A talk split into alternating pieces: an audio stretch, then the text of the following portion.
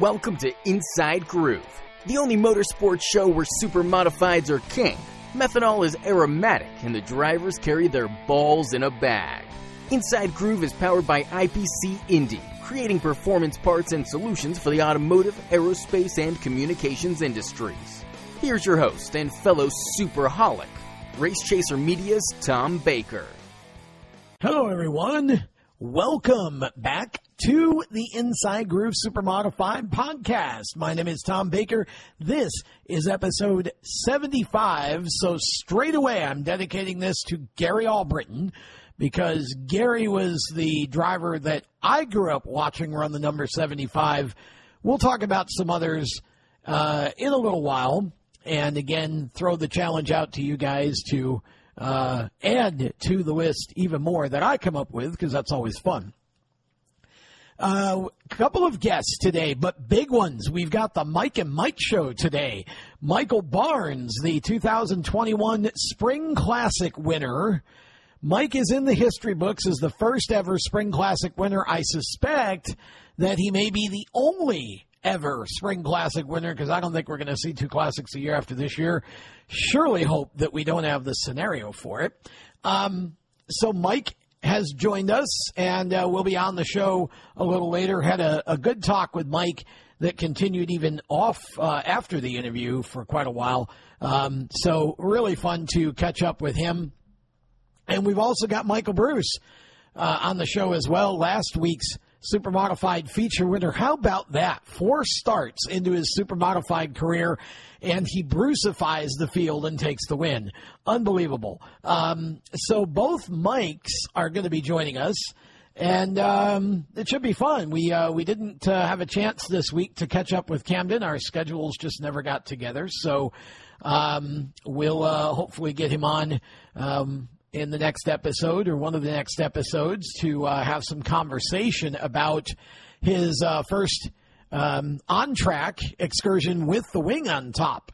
Um, had a lot of fun with that, and so um, you know, talk to him about that, and uh, also uh, catch up with him on the latest uh, on the goings on at the Speedway. Okay, so let's before we get um, into the interview segments, uh, I'll go over with you in case you missed them.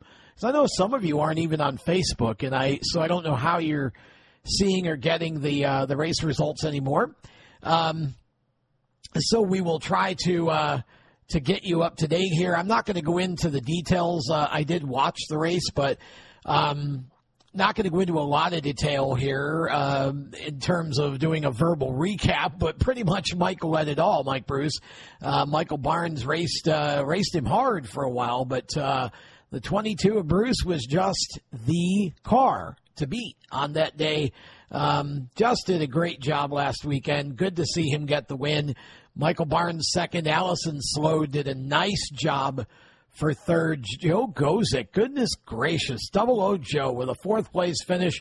Mad Max McLaughlin fifth in the Z8. Dave Danzer sixth in the 52, even though it says 62 on. Uh, online here, but it's 52. Um, Jeff Abold seventh in the 05. Otto Sitterly eighth in the seven. Otto is struggling this year. Man, oh man. Dave Shullick ninth, and uh, Brandon Bellinger finished 10th. Camden Proud 11th. Lou LeVea Jr. 12th.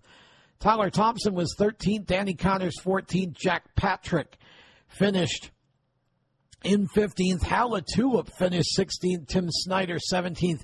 Jerry Curran finished in 18th. Good to see Hal LaTulip back. I know that, um, I believe anyway, that I heard that he had a back injury.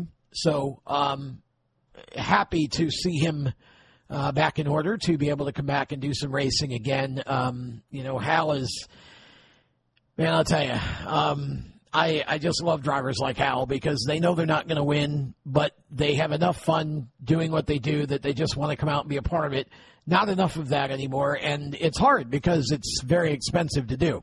So, um, great to see Hal back at the track. Now, I want to throw in, um, while we're kind of opening up this show, I want to throw in a bit of a, a, a news nugget that uh, came across the online wires uh, over the past couple of days. The shark Billy Sharkey. He does have a super. It is almost race ready. He's waiting on those wings. That's it. And Shark will be back at the track. Um, great to see some pictures of the car. It just looks really sharp. Nice sort of sharky red, if you will, with uh, a yellow 59 on it. Um, and uh, I was thankful that Billy uh, that, that Billy kind of condescended to putting some yellow on the car because I just felt like if it were me, I would have liked to have seen obviously a uh, throwback of one of the June cars uh, paint job paint schemes because they had some really sharp yellow cars back in the 70s but um, he decided to go with red but he did make the numbers yellow. So uh, um, way to go billy. Good job on that. And uh, it looks nice. It's a nice looking car they've done a great job putting it back together and it will be really nice to see billy sharkey back at the racetrack again hopefully very soon um, but uh, there were pictures of it on uh, one of the super modified pages on Facebook. So um, excited about that and, and happy that Billy's going to get to come back and play.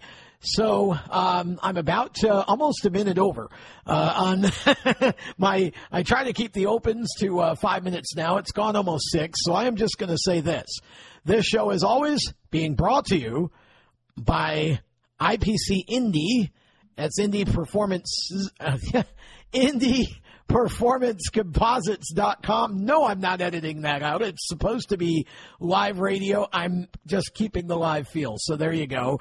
Um, sometimes the tongue just gets tied. Also, uh, the good folks from Skips Fish Fry and uh, Rich Worth in the in the crew from JNS Paving. And you're going to hear from one of our sponsors. Oh, and uh, Victory Custom Trailers, also one of our sponsors too. You're going to hear from one of them coming up right now. And then when we come back, uh, we are going to have a guy named Mike. So more of Inside Groove right after this. Victory Custom Trailers is the place to go for your next new or used trailer or coach. Being personally involved in the racing community allows Victory to fully understand what racers need in a trailer. They have over 200 coaches and trailers in stock for a variety of industries, and they can serve anyone in the continental U.S. If you're looking for something custom, they can assist in designing a trailer to fit your needs. Check out their entire inventory online at victorycustomtrailers.com.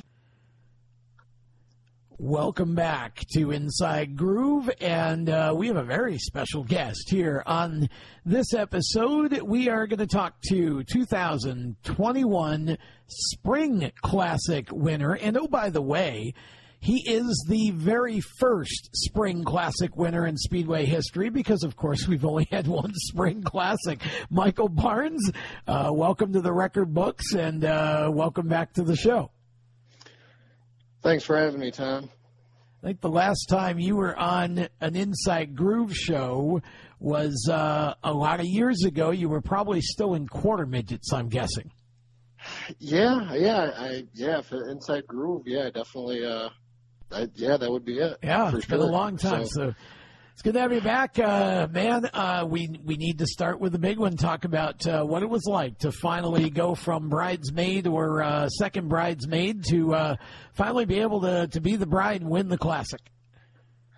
Well, I can tell you, it definitely feels a lot better being a bride. That's for sure. sure, it does. Yeah. um, uh, I mean, just feels great. You know, uh, obviously we had a had a pretty good run at it, and uh, know, I've always said that. You know, I'm I'm pretty proud just to uh, the last you know five years we had uh, just being on the podium and just really shows you you know how great the teams prepared the car and kept a car to you know that many years to run 200 laps um, alone is a feat in itself. You know, let alone be in the top three every time. So, but uh, yeah, to finally finally get it done and cross the line first, it was definitely uh, a lot of weight off the shoulders, that's for sure. well, I'm sure it was. And, uh, I mean, again, an interesting race the way it played out. I mean, first of all, obviously, uh, Friday night got canceled. So, uh, you had to do everything on Saturday. Wasn't, uh, you know, it wasn't a really warm day. Um, it was, you know, it was kind of just okay weather-wise, but, you know, you, you kind of had to hustle through everything a little bit. And, you know, so when when the race started, um, you know, it, it, it started like it was going to be a multi-liter race, and then Tyler kind of took off again. Um, you know, and it, and it seemed like you were just kind of waiting your turn a little bit, and you were going to just wait and see what what happens to him. Is that kind of the way it played out? That's the way it looked. Yeah, um, it, it really is kind of how it looked. Um, you know, it's funny with Tyler because in 2019, you know, I kind of gave him the talk. You know, the young bull and the old bull. Yeah. You know, let's walk down the hill and not run. And uh, you know, he kind of said to me in Victory Lane, he goes, think we got to write a new chapter. but uh, I kind of, you know, so he came over to me and he said, hey, he goes, he goes, uh, he goes, young bull and old bull. He goes, let me tell you how it should go. And I said, I'll tell you what, Junior, you do your thing, I'll do mine. this year it just worked out for me. Um, uh, you know, I mean, he really, he's, I'll tell you, he's got a, just a, he's really got a, a good strategy in that race. Um, I mean, obviously, if he wouldn't have run out of fuel, um, I don't think I could have, I could have beat him. Right. Uh, I don't, I could have ran harder and kept up with him a little bit, but I was I was concerned about his fuel mileage. I knew they had a lot of questions about it. Um, they had ran out, you know, previously in the last race, and I was kind of concerned about him running out way early, Yeah. like maybe even 170, 180. Right. And if I tried to keep up with him from like, you know, that 130 to 180 mark, I don't want to be a sitting duck for, you know, Right. Otto, Dodaro, or whoever else is hanging around. So it was like about lap 75. I think we had a caution right around then, and I was running behind Otto. And Otto was kind of running about the same pace I was running. I knew if I wanted to go by him, I could, you know, get by him because we were running hard Right. But I just wanted to keep the car straight. And I didn't think the car was real good. You know, it wasn't, you know, really, you know, I would say loose or sliding around a lot. But if I drove it hard, I didn't want to beat the tires up. So I was kind of watching. DJ was up in, I think, third at the time. I think Daniel was second. And I really liked DJ's pace. Um, I felt like he was kind of keeping us grouped together. And I was like, you know, I don't, I really thought DJ was kind of the guy to beat. Right. So I kind of decided, I said, I'm going to try to get by Otto. And then if I can figure out a way to get by Doug, DJ, and Daniel and get to second, you know, after like lap 100, I'm going to go a little earlier than I normally would want to because I just thought, you know, maybe if you just get up front and try to hang on, um, make DJ work for it when he comes back to you, you know, towards the end. I knew Tyler was off doing his thing, you know, speeding up, slowing down. and, uh, it just kind of I got a good opportunity there, like lap 127. Uh, they got jammed up in lap traffic, and I just got by them. And then when DJ broke about three laps later, I said, "Ooh, well, that kind of almost changes my my theory here a little bit." So I just, you know, I just kind of rode, and it was right around 185. I said, "Well, I don't know if he's out of fuel or not. I'm going to pick it up a little bit." And I was maybe gaining a, a little bit, but not much. I mean, he was still so good. And then, lo and behold, ten to go, he just he ran out, and we held on to the end. excuse me what do you um what do you think it is about i mean i know tyler's a he he's certainly a talented young driver um and and i'm not i i the crew is fantastic i mean they they've it just seems like he just can sort of go at will um what is it do you think about his situation because it's like I've never seen anybody do it the way he's doing it. Like when Jimmy led all 200, you know, he was going basically just hard enough to keep the lead. And if somebody got close, he'd pick it up a little bit, but he was managing very well. Um, every other every other driver I've ever seen that, that, that just kind of takes off, they take off and go hard, and then if something happens, it happens. I mean, why is Tyler able to get away with that strategy? It just seems like somebody else ought to be able to do the same thing, but I guess I guess he just has that much better of a car than everybody else. I mean, what what is the can can you even relate to anything to us from a, a driving standpoint, like what that would be? Well, I think the thing, well, you know, first thing I told him, I said, I said, don't touch a, a bolt on that car. Whatever you got for a setup, whatever you're doing, just don't even touch it. I Yeah, said, really. that thing just is on rails. And Tyler just, you know, you tell him to do something, he'll do it. When he won that first race a few weeks before the Classic in 19, Yeah. I was standing down with Jason, and he was just blistering the field. yeah. I mean, and he's getting in lap traffic, and I said, "Will you go slow him down?" Said, "He's got a, almost a half a track lead, and you know he doesn't need to run that hard." So I, I, I kind of wish I wouldn't have done that. Maybe I gave him an idea. Next thing you know, they're slowing him down. But uh, I think you know I kind of tried to do what he did in 2015. I led the first hundred and oh, I remember you. Let, yes, I remember that. and I probably should have planned it better with my, you know, with, with you know my guy that I'll, I'll, you know, look at and he'll like, you know, give me thumbs up and stuff, and Yeah. signs under caution. I was kind of trying to do it just by watching my pack, and I know, I, and I, I did, I ran too hard for too long, but I did slow down a lot. Just, I didn't slow down as much as Tyler. Right. And watching that tape, I could have done exactly what he did. Um 'cause I built a huge lead, and I'd slow down for like a lap, but I probably should have slowed down for two or three laps. And you know, maybe maybe something like that could have worked out. I don't know, but um, yeah, I kind of what he did. I always kind of had in my head, and I talked about some of my guys. I said, you know, if you could just get out and run, and slow way down, like if you had a way to even tell me my lap times, Right. You know, so you kind of can, you know, have a basis to judge about how fast you're going. But you know, it's hard. It's a hard race. It's 200 laps, and I think, um, you know, he's, you know, he's a talented kid, and he just he goes fast. He he's on the hammer all the time. Yeah. And even if the car, I think, even gets on the edge and out of control, he still will just drive it. Where I think somebody like me has been around a little longer. It's maybe take what the car gives you sometimes. Where he'll drive it right to the edge. You know, I mean, he's only you know 19 years old, and he's just you know full of ambition. Yeah. So he'll just stay right after it, and um, you know, but he's got a yeah, he's got a good deal going. I'll tell you, he's- Absolutely.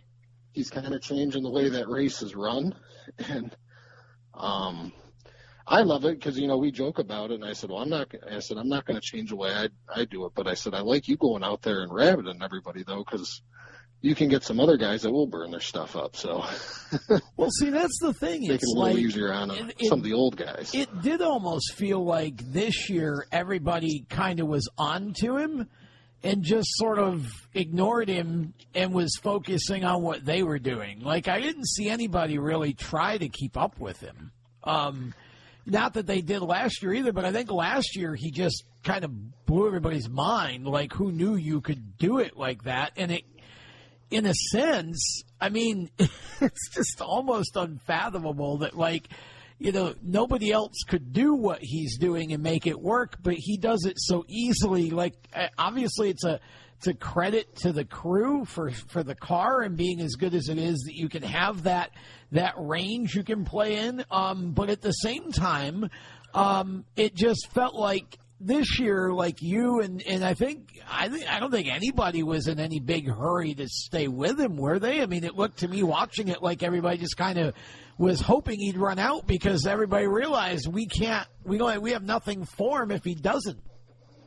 Yeah, I, I, and I think that I, th- I think Daniel maybe tried a little bit um, that first like quarter. Yeah, Um, you know, you know between fifty and a hundred. I think maybe he tried to keep up with him a little bit. When I got to second, my plan was to just stay within a straightaway right. because I knew if they kept him within a straightaway, he really couldn't slow down that much. Well, that's Um, true. Yeah, So if I could just keep him in the throttle and just keep burning that fuel up, um, you know, and that was basically my plan. Because like I said, I couldn't have beat him. Um, he would have had to really slip up. Um, I could have ran harder, and it just, I mean, it worked out great because I mean, honestly, I never, I never drove that car on the edge or as hard as I could at any point of the race. I never did. I never. I just tried to keep it straight the whole race. Um, I think the only time I even got a tick out of shape was when I went from uh, fourth to second in turn uh, three just going by a, a few of them guys. It just got a little sideways, but I just wanted to keep the car straight and keep the tires under me. And, you know, I figured if I just kept one of the, within a straightaway, just to keep them on the throttle, keep them, you know, using the fuel up and, you know, just kind of, you know, I mean, I, you kind of hate to win it that way. Right. Um, but in that race, you know, you know, it's like if that was a 50 lapper, it'd be like, wow, you know, we just we got real lucky, and you know, it's something you really want to celebrate too much. But the thing with the classic is, is historically that's kind of how a lot of classics have been won. The best car, the best driver doesn't always win. I mean, if you, I think if you look through the list, you know, there's a lot more probably guys that didn't win that you know maybe weren't considered the best car or the best the best guy that day. Yeah. You know, somebody breaks, they run out of fuel, um, they get a flat tire. Just and it, so many crazy things can happen in that race. Um, and I felt like you know, I mean, this race was almost kind of a throwback in a sense. Um, I know the field was short, but um, there was some attrition.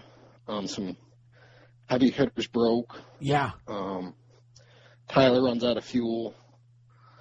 You know, I felt like for a few years there, the old saying was if you could just finish the race, you know, you're going to be in a top 10. And Right. I feel like the last 10 years or so that, you know, there's been a few, but there's been more, I think, like a lot of guys are finishing, you know, if Right. you just finish, you're going to be like 16th, 17th, 18th. Right. You know, Right. there's a lot more guys finishing uh, than there used to be, which, you know, just, I think that's, you know, just goes to show that, you know, people are, you know, everybody gets better with time and you prepare your cars better and equipment gets better and, you know, drivers get better at running the race. Well, and it's yeah, it's it is interesting. I mean, I I thought about that after last year, and then seeing the race the other day, it did feel like maybe it, it this almost was proof of concept, right? Last year was maybe a fluke until he did it again, and I mean, I know he ran out this year, but still, like it it almost seems like maybe we've turned the turned a corner here a little bit, and like you said now with the cars and the the tires even or whatever it's to the point where um, it is a different kind of a race now. Um, I don't know if it's better or worse. Maybe we need to make it 250 laps now.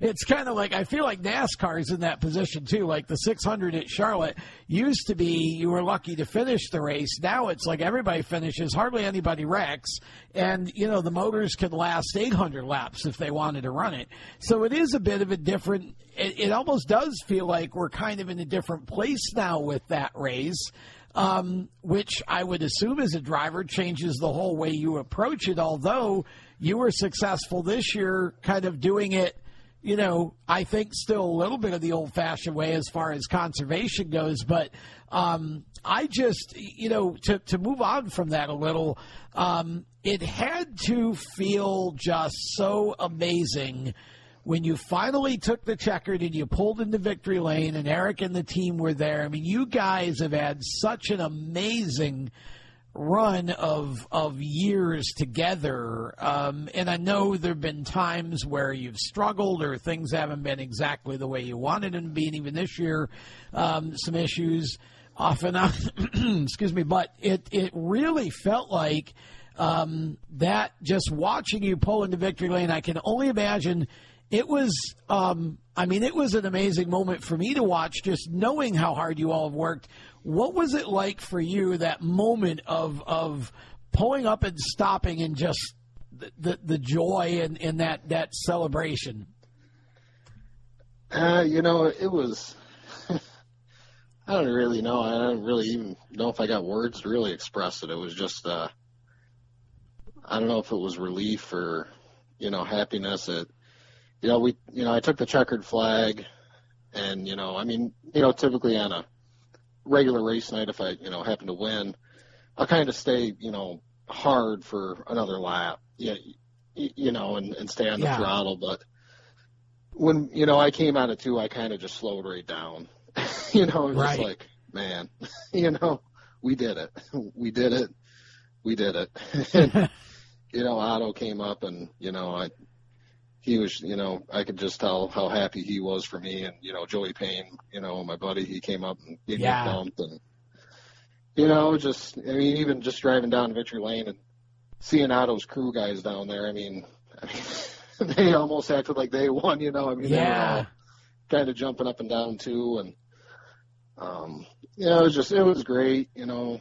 I mean, just to, you know, see everybody and, I mean, honestly, the I mean, the big thing for me, I always just wanted to wanted to wanted to ride around in the pace truck with the national anthem playing. Well, there you go. You know, since you know, going back to as many classes I remember, you know, that was always a tradition. And, Yeah.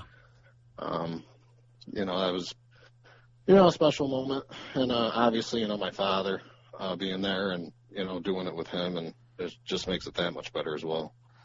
Yeah, I, just it had to be surreal, and and it it, it just uh, it, it just felt like okay, there the monkey's gone, um, and then you you came back uh, the the other the other day, and uh, man, you you ran second to Mike Bruce, and again, what a story, man! Those guys have had so much hard luck this season, and I'm sure you wanted to win the race, but I.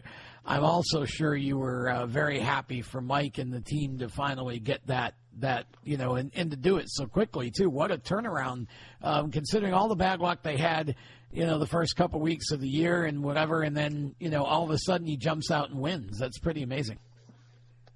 Yeah, I mean, he, uh, you know, he did a heck of a job. Uh, you know, he starting position was um is always a key, and that was definitely at a premium. I mean, I can tell you right now, we started fourth. If I had started 14th, we'd have finished 14th. Uh, you know, we weren't really going anywhere. Um, Right. I kind of knew. Really, the only shot I had, I was kind of hoping maybe he would just, you know, be a little timid on the start. Which I know Mike. I've watched him race for a long time. I know he's not going to be timid at all. Right. Um, you know, maybe if he could have, you know, I kind of said on the green, if I can, you know, on that first lap, if he can just slip up out of a corner and maybe get under him, was going to be my only shot because the track was just so slip. But I mean, he was really good. I mean, he would just drive away from me, and I mean, I was trying everything. I mean, I'm back in the corner up. I'm driving in hard. I'm trying to, you know, run through the middle, Yeah. run down on the hub rail, and you know, I kept thinking to myself, oh, maybe I should have put the nose wings up. Oh, maybe I should have put them back down more. I, and every time the car would do something different, every time I tried to drive it different. So I really didn't even, I don't even know what I would do to make it any better in that condition. Um, he did what he had to do. He, uh, he drove a good race. We had, uh, we got him in, uh, with a lap car. And then unfortunately the caution came out for us, but I mean, yeah, I mean, he, he, he did a good job. He never, uh, never slipped up, never faltered, and just drove away. Well, yeah, I mean that's uh, and and again, I love seeing new winners, and that was that was just great for those guys. Okay, back to your team. Talk about Eric Sorrell a little bit, and and him as a car owner and, and as a friend, and and the relationship that you guys have had uh, over the run that you've had. well, you know, I mean, Eric and Gary both. I mean, you couldn't drive for nicer people. Um, they have a very big passion uh, for Oswego Speedway super modified racing, um, and they they've been a, a privilege to drive for. I mean, they um, absolutely do, you know, whatever it takes, you know, within reason to, uh, you know, get the best equipment we got, and uh, you know, they work hard. Um, and I really I can't say enough good things about them. Um, they're just they're great people. The whole, um, you know, Gary and Brenda and Eric and Melissa and you know they're very family oriented. Eric's got four kids and a business and a full time job, and honestly, I don't know how he does it all. Yeah. Sometimes I gotta tell him to breathe. Uh, I think. you know, but um, I mean, they're really just uh, good people. Um, you know, we've had a you know a great run together. Uh, these last uh, 2014 is when I started driving for him. So, um, yeah, it's been it's it's been a ball.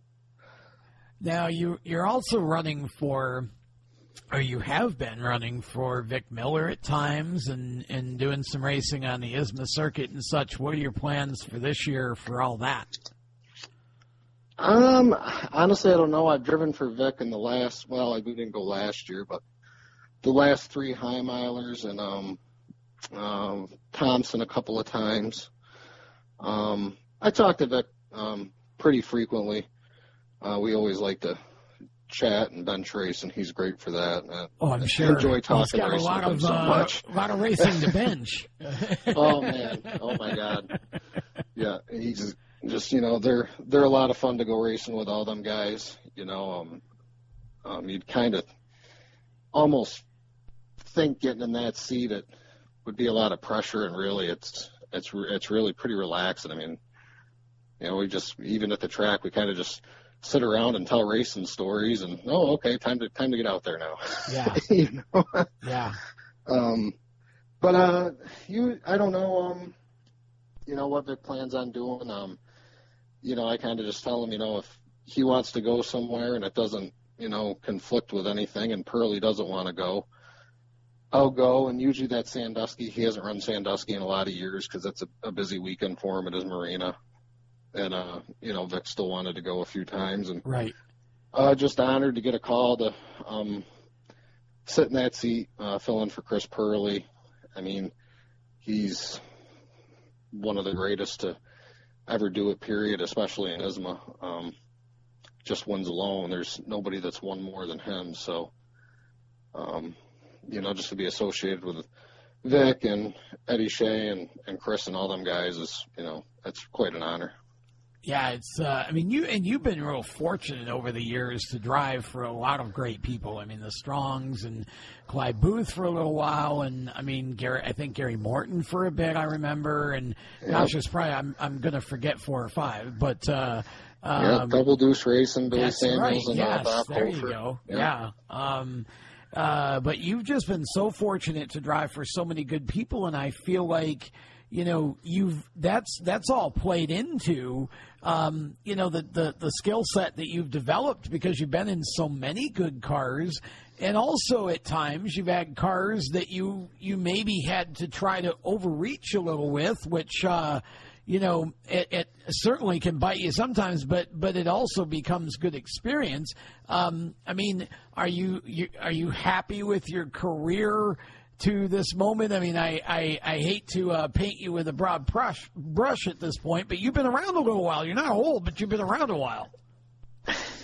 Yeah, yeah, it's hard to believe that I've, I've actually been uh, doing it as long as I have. I mean, I know.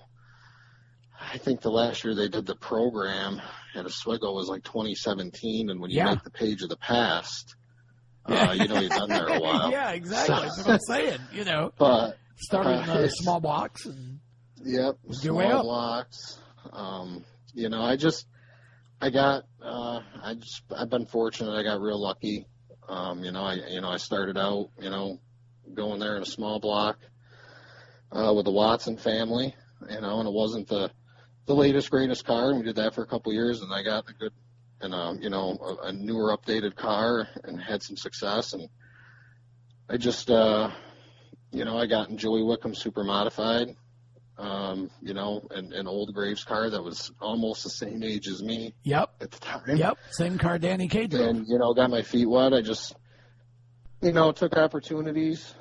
Um, you know, maybe some guys wouldn't have gotten in some of the stuff I drove, but, you know, you kind of touched on it. You, you can't, experience is experience. Yes, And even if stuff isn't running good, even if stuff breaks, you learn. exactly. when I first got in the super, you know, I came out of turn two, I think on my third or fourth lap of practice, and an oil pump seized up. I didn't Oh, an oil pump seized up. The thing just quit. I don't know. you know, I hadn't when things that. start breaking, Yeah.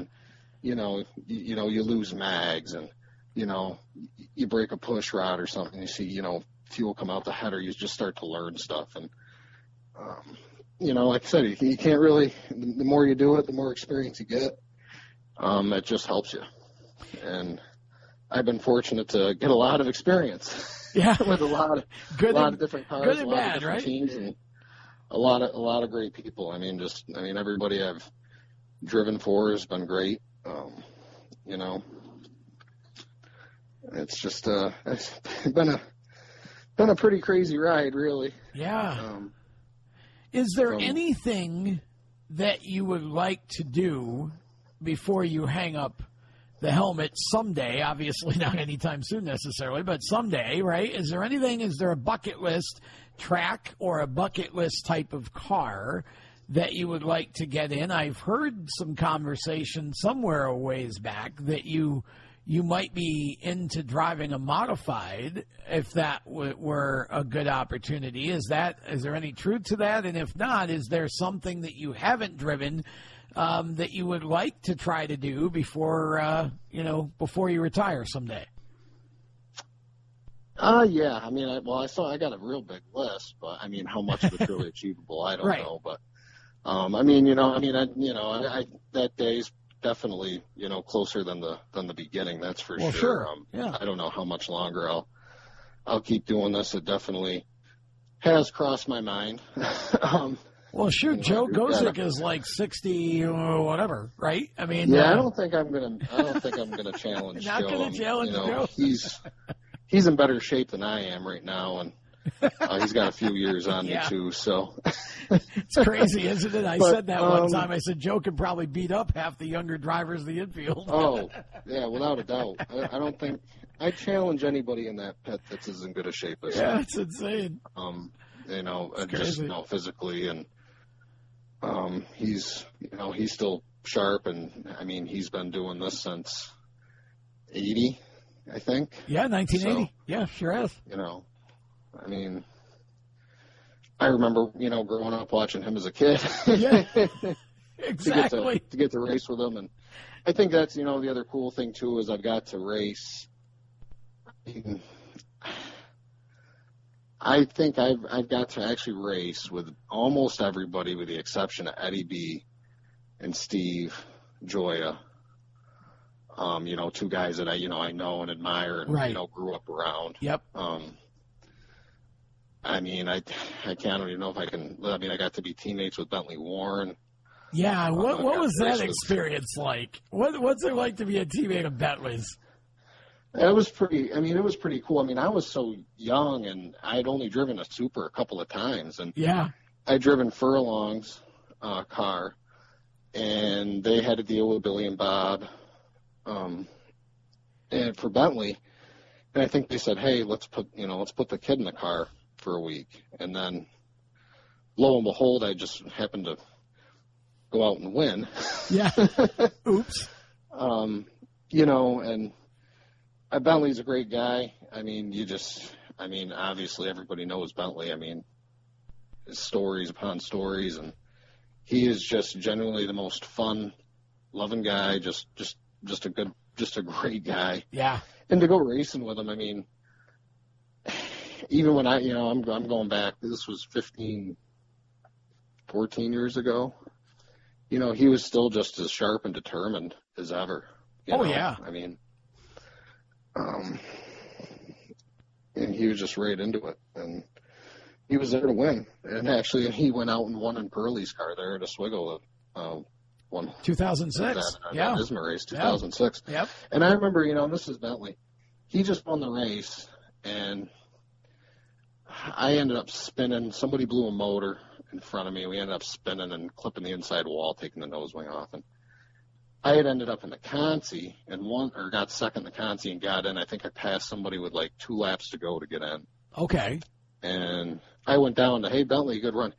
Hey, that was a great move. And he goes, man, what a pass. You know, forget he even won. He was just, you know, That's awesome. he, you know, was complimenting me on finishing second in the Consi. Yeah. In the you know, that's Bentley. Yeah, you know? it's a great move in the Consi there. Um, that's awesome. Well, yeah, and I mean, again, it just I feel like Bentley's book needs a sequel. That needs to be a series because you can't get Yeah. all the Bentley stories in a book. It's just, uh, I was thinking about that the other day. I I saw the book on my bookshelf, and I was thinking, you know what? There needs to be a Wicked Fast two. There needs to be a 2nd book written. Um, but yeah, you've just had such a um, an amazing career, man. It's it's been and you're so much fun to watch. I mean, if there's ever a nickname that's ever fit a driver, I feel like the hustler fits you to a T because every lap you're out there, you're you know you're scrapping and fighting for it and you you do that in every car that you drive and you know I don't know anybody who doesn't like you. I mean, obviously, there are fans of other drivers, but I have never heard anybody say a bad word about Michael Barnes. And that, for as long as you've been racing, that's a real credit to, you know, your style, to, you know, how you, you, you carry yourself and how you do things. Um, I mean, it's, you, you're, you're just a lot of fun to watch when you're out there. You really put on a good show. Well, I appreciate it. And, um, you know, I'm, I, I try to do that. It's uh, obviously we go there for to win, and you know, race car drivers we all have egos, but you know, maybe sometimes I think, I mean, even myself, you kind of forget that there's fans that come there to watch this. Yes. You know, they're they're they're paying for entertainment, Yep. and you know, I mean, realistically, if you're going to come there and and watch, then you know, we have an obligation to put on a good show for you. Um, I'll admit, sometimes in the heat races, I I don't maybe run as hard, but you know, in the future, if I got a car, I'm gonna, you know, I don't care if it's if I'm running ninth, I'm gonna try to get eighth. If I'm running third, I'm gonna try to get to second. If I'm running fifteenth, I'm gonna try to get to fourteenth. Um, um, you just try not to give up and always move forward. And you know, I think that's what people want to see. They want to see passing. Um, Yes. And I know that gets really, really tough at times, especially you know at places like Oswego, um, where the track is so big and so fast that you know you got to have good equipment to run up front. Yeah. Um, you know, if you don't have the car, I mean, you can you can be the best in the world, but if you got a you know an eighth, ninth place car, you're not going to win unless you got some Right. really lucky breaks. Right. So, um, and you know, pavement racing in general, I know sometimes it can be, I don't know, they like to say boring at times, but I've seen plenty of dirt races as well that I've went to and the, the person's won from the pole. Oh yeah, So, for sure. Yeah. um, you know, some nights are better than others. The other night, I mean, the, the track was was tough. It might not have been the most exciting race, you know, for people. Just, but you know, all in all,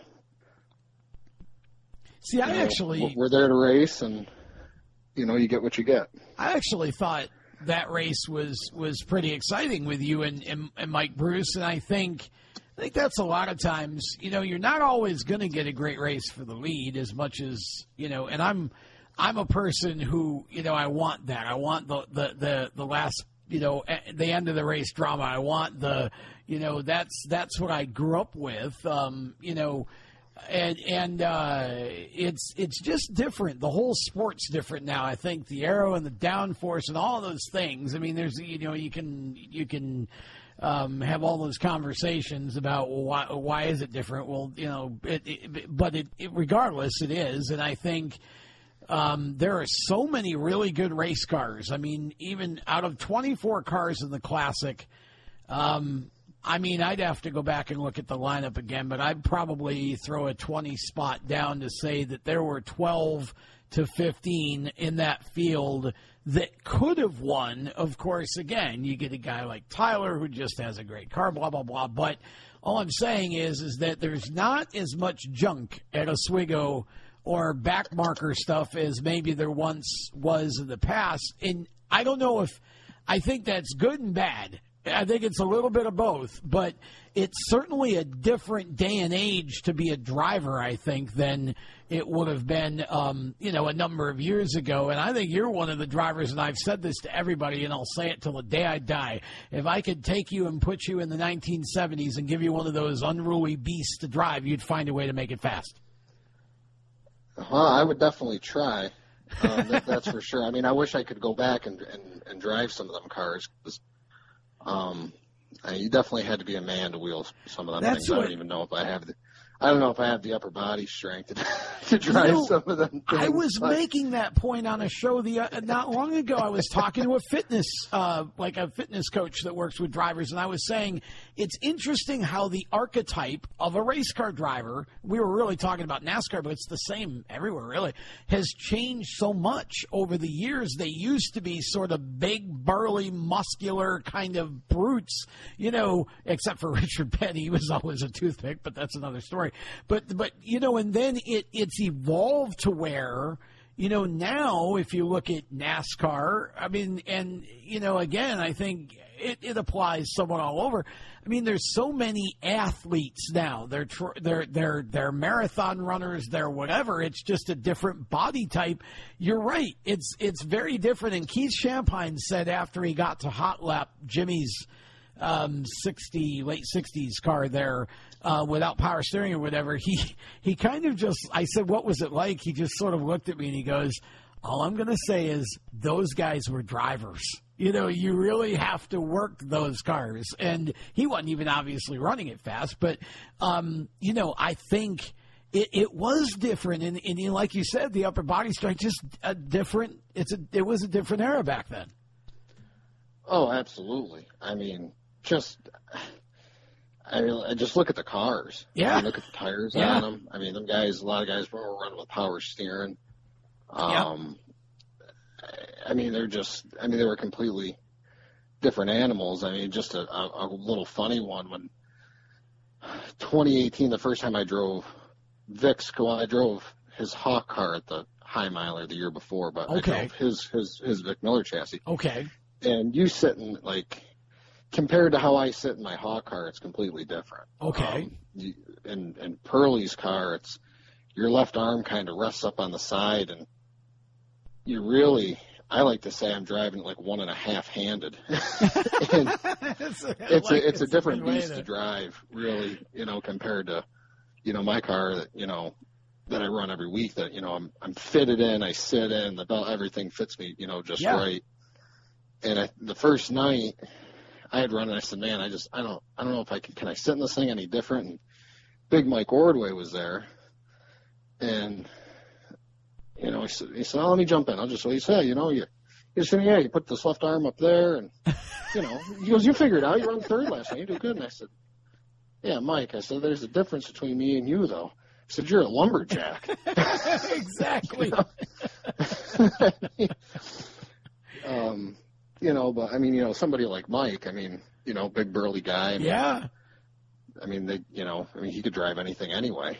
So it does make you um, appreciate that era though doesn't it when you when you think about it you like you said you drive a different car that because i feel like vic miller's car obviously they're still very competitive today but yet it still feels like that one's sort of a throwback a little bit more so than say your car is oh oh yeah. I mean it's it's a you know a lot more his car's a lot more of a basic car yeah. uh, than ours. I mean it's really i mean it's really kind of just designed off of the stuff I think he was even running back in you know the 80s and 80s and 90s, sure, yeah. It's just um, you know he's running torsion bars and um, I mean for the longest time he was just running old steel body shocks on his stuff and he's just got such a good package, you know, with that with everything, you know, with the wing, the motor. Yeah. They know he knows the suspension in and out. I mean, it's just you know that car is always in the ballpark. And i mean the car's the car's still a winning car. It's still a car to beat when you go there. Oh yeah for sure. By far i mean that thing hasn't fall off at all. I love driving it because it is different. It's it's hard to drive and i i, I grin just thinking about getting in it you know. Um just driving it because it's a challenge it's it's a challenge for me uh to drive it i mean i know I know just even going out to Sandusky, I mean, I know Perley will be a little quicker than me just because he's so used to it. He knows how to drive it. Sure. You know, I get in it once a year. It's, uh, you know, try to relearn it. And I get back in and I go, man, I still can't figure out how to drive this. um, but it, you know, but it's also hard to go into somebody else's sandbox and instantly just go kick their butt too. Oh, absolutely. I mean, it's it's tough, and uh, you know, when you only do it once or twice a year, it makes it hard. You know, the guys that you know they do it all the time and uh, race with the wing, but you know, at the same token, I you get to you know drive for Vic. It's you know, hey Vic, it's a little loose. Okay. you know, or hey Vic, it's a little tight. Okay, you know, and it's you know that simple. He'll make a change and yeah. he knows what to do, and um, they're just a well-oiled machine, and they're just you know they're great guys to drive for. are you still having fun? I mean, I guess you are, right? Or you wouldn't be doing it. But and you just won a classic. But I mean, is it still as fun for you as it was all those years ago? Uh, yeah. I mean, it's. I don't know. I sometimes it feels like a job just because you do it for so long. But I mean, a lot of it, I think, it's just it's. I mean, it's definitely fun. If it wasn't fun, you wouldn't do it. But right. I think more of it's just the competitive thing. Um, wanting to just go there and, and be competitive and try to win. I Yeah. mean, that's just Yeah. that's the goal. Just try to go there to win. Um, as far as like, I would say like the the thrill, the thrill of it's probably long gone. Um, you know, just because you've done it so much, it's kind of second nature. But I mean, that's just kind of. I guess it's just ego. You know, I guess that's what I tell my wife. It's just ego. Interesting way to look at it. Yeah. Interesting way to look at it. Um, just want to go there, and I mean, I guess that's why I keep racing. Like I said, I still got a bucket list, and I definitely, um, the modified is probably the probably the biggest. Um, Okay, so that would- is a thing. All right. I would like to do that. I did get the taste of it. Um, about four years ago, I did run an ROC race at Spencer, Oh, I didn't know that. and I had a blast. I had so much fun. We were, dri- my wife and I were driving home that night, and I was just like, I was like giggling, and she was like, "You ran 11th."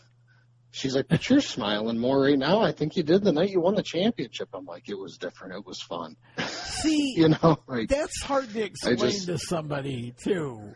Um, how that okay? You ran 11th, yes, but it was a great race. Like I that I can.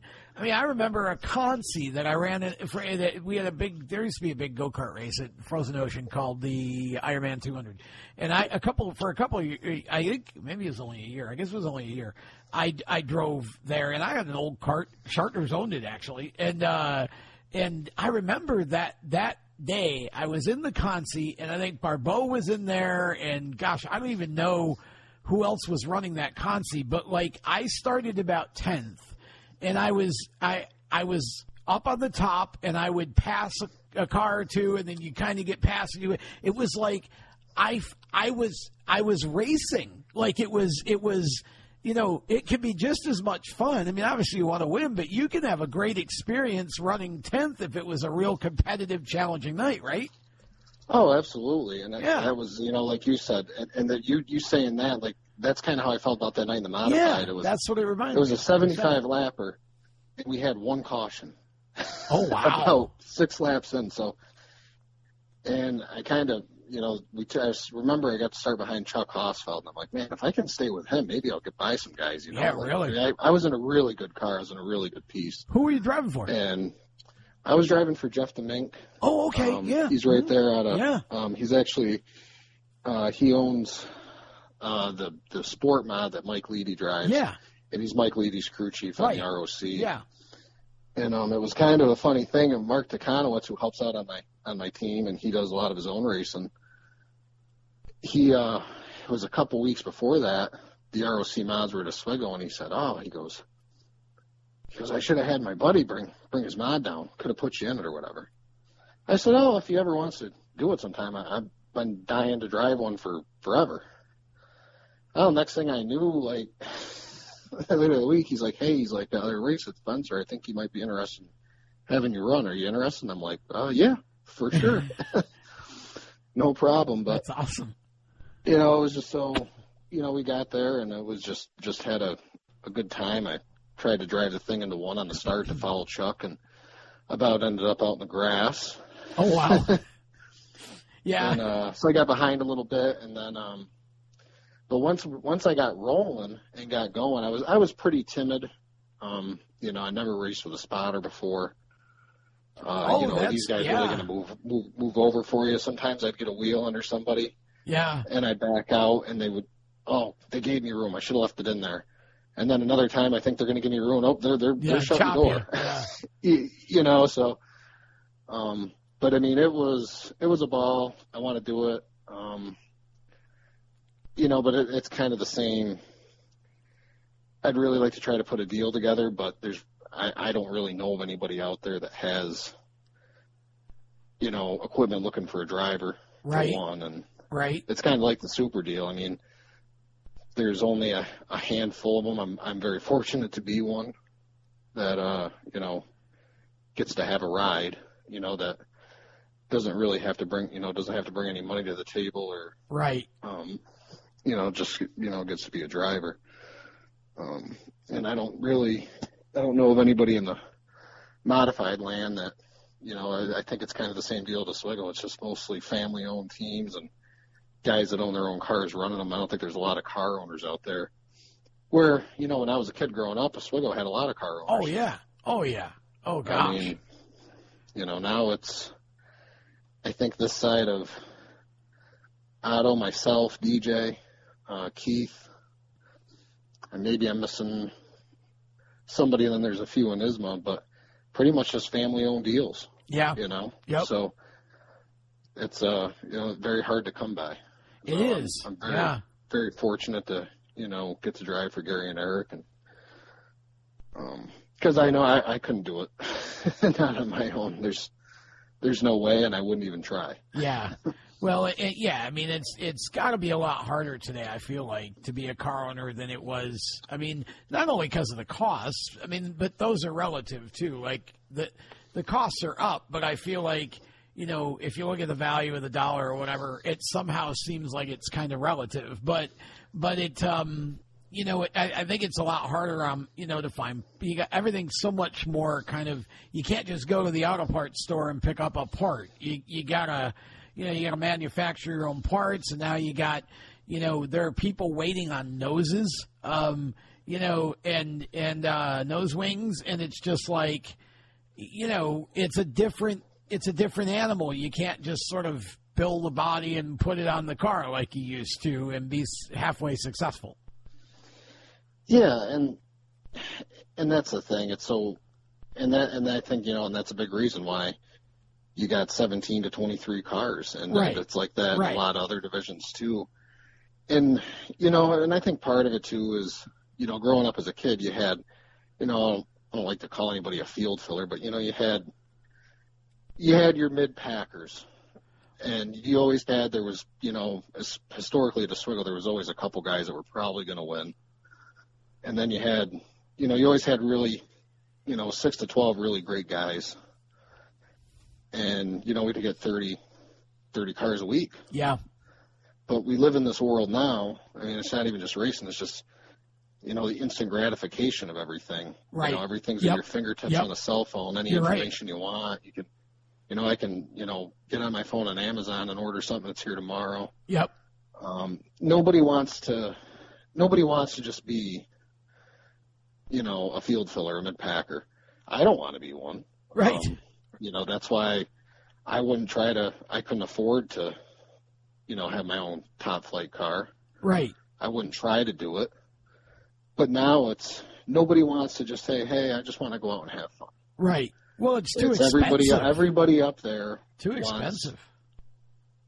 to win, Yeah, and so I I, I got to go get a, you know, a hot car or, you know, whatever the hot car is, yeah, and or else there's no point of going anymore. right, You, you know, that, I think that's how everybody looks at it. Well, if I don't have that, there's no sense of going. right. But even if we had 24 hawk cars up there, and they're all just hawk cars, there's still only going to be one guy that wins. That's right. Yeah, you know what I'm saying? yep, But uh, you know, the days of you know rolling out or you know an older you know 90s car are just you know few and far between unless there's somebody that really just wants to do it. Right. Well, I think the 350 class has uh, kind of made that possible again to an extent, but even then, now you're getting so many of the newer cars. I don't know if, um, you know, I don't know if, I, I, I say literally, I don't know because I, I've watched some of the races, but I mean, I can't really judge. Um, I don't know if we've gotten to the point where the older cars are just completely, you know, out of date already in the 350 class, but it, it certainly seems that way. Um, Well, not according to Jeff Battle. well, that's true too. He's got that's a good point. Yeah, that's a good point. And and I think we forget that.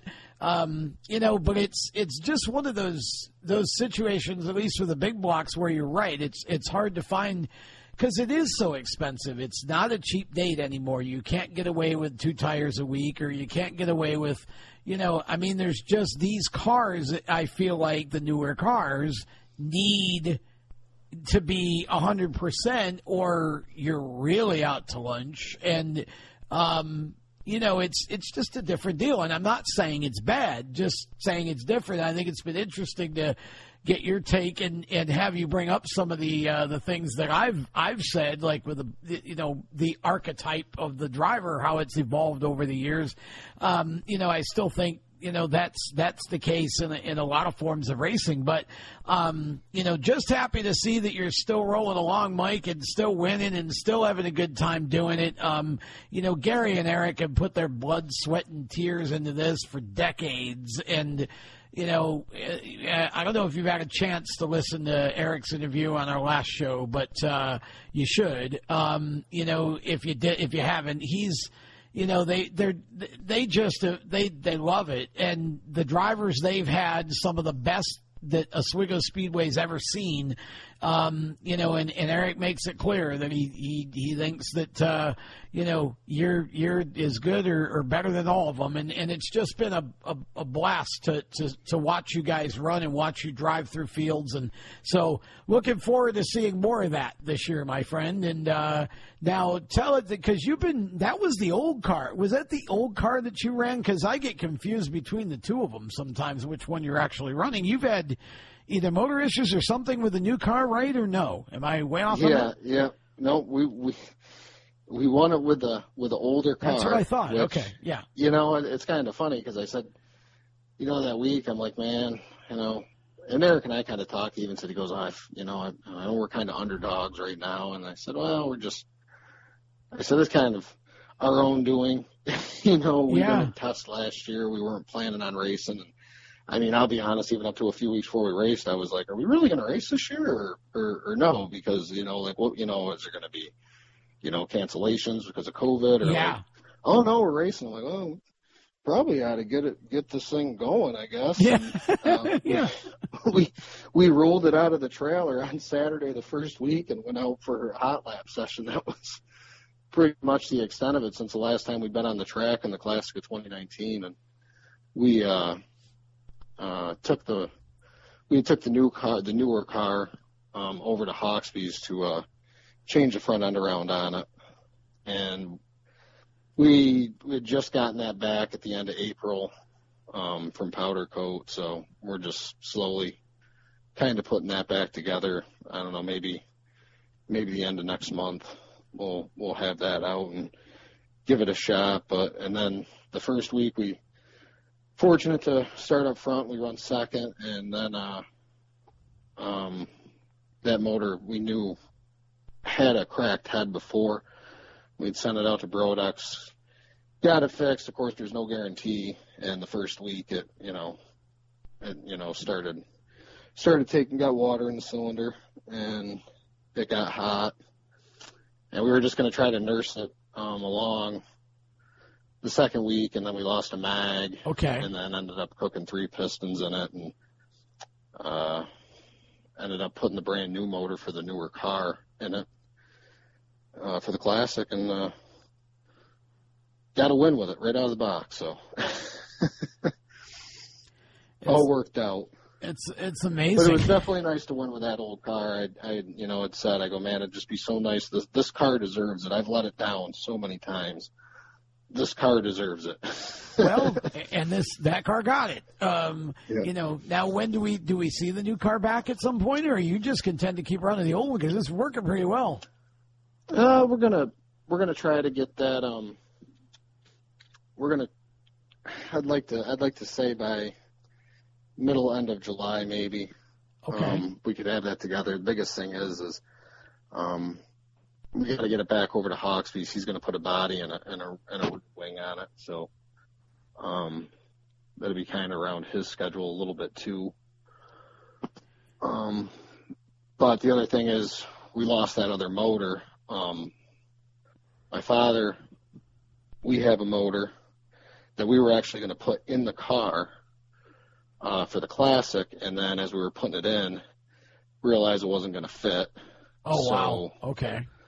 Um, we've actually uh, made some changes to that. Basically, there was an oil pickup uh, fitting out the back of the block for the scavenge line, and it was hitting right where right on the uh, motor hoop Okay. where we needed to bolt it up. So um, we're getting that we're getting that changed, and I don't know. We might put that motor in the new car, or we might just when we get a little closer, take the motor back out of this one and put it in the new car and get it up there. Well. So it, it'll be out by the end of the season, Okay. and we'll go from there. If uh, if it's not as good as the old one, we'll run the old one. Well, and that, it's a wise idea, right? It's uh, okay. So, last question. I'll get you out of here on this. Uh, just uh, again, I always ask this, or I try to always. I sometimes forget, but um, you know, it takes a lot of people to make this happen. So, you know, who would you like to thank? Floor's yours. Well, I would, you know, definitely, um, you know, first I'd like to thank my wife for uh, putting up with all this. Yeah, she's a exactly. trooper, and my little guy Parker, he's two, and um, you know, my my father and my mother, uh, my father especially, um, he's been involved in everything since the quarter midget days. Um, uh, we couldn't do it without him. Um, he puts in so much work. Um, still to this day on the cars. Um, he lives it and breathes it, and as long as we want to go racing, we go racing. And um, Gary and Eric, and uh, I, I can't thank them guys enough uh, for giving me the opportunity, giving me great equipment to drive.